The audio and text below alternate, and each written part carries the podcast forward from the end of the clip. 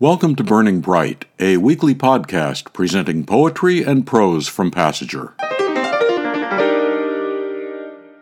Two pieces of good news. First, after a month off, Burning Bright is back. And the second piece of good news the Passager Mixed Voice Ensemble is not back. This time of year is noteworthy for several things. One of them is the return of football. Here's Gilbert Arzola's poem about high school football. Second string. Darrell was second string and only weighed a buck fifteen, and couldn't do the cross-body block drill because you had to just stand there and take a hit, and he couldn't just stand there. So Coach Maddox spit, and Coach Maddox hollered, the whistle hanging from his neck, bouncing like circumstance against his fat belly. He hollered about toughening up and taking it like a man. But Darrell was second string, and only weighed a buck fifteen, and would never be as strong or as fast or good enough to play the games of boys. I have no way of knowing what happened to him after that. I have no other memory of him but the one of him disappearing beneath a pile of helmets and dirt. So I can't say if he ever toughened up or became a man. Second String by Gilbert Arzola from his book Prayers of Little Consequence. I noticed on my calendar that September 8th is Grandparents' Day. I didn't know there was a Grandparents' Day, but being a grandparent, I was happy to see it. Lillian Roy Anders spent part of her childhood in France and remembers her French grandmother reciting to her portions of the epic poem The Song of Roland that she had memorized. Here from Passager issue 35 is a poem she wrote about her grandmother. Grandmother.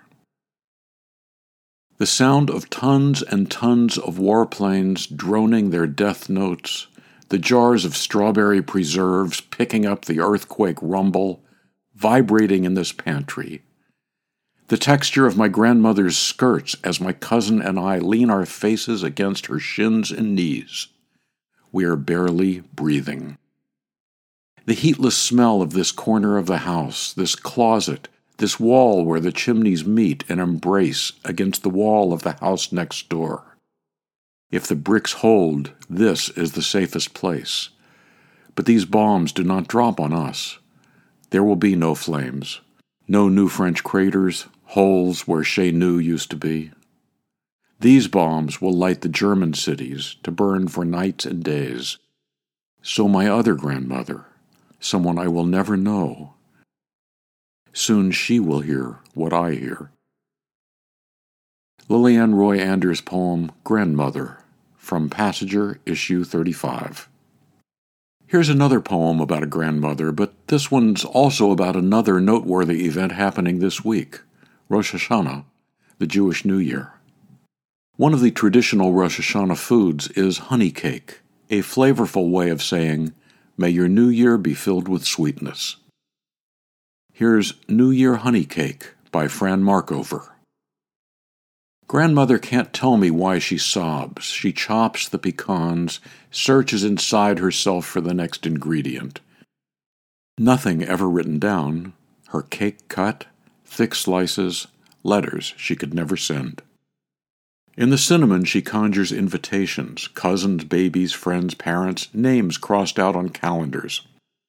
She warms the oven, can't imagine life without loved ones to share each confection, without names to rise for a God who loves sweet offerings. Sometimes one needs more apricots, sometimes more time or light when there's so much heaviness. Sufferings are for silence.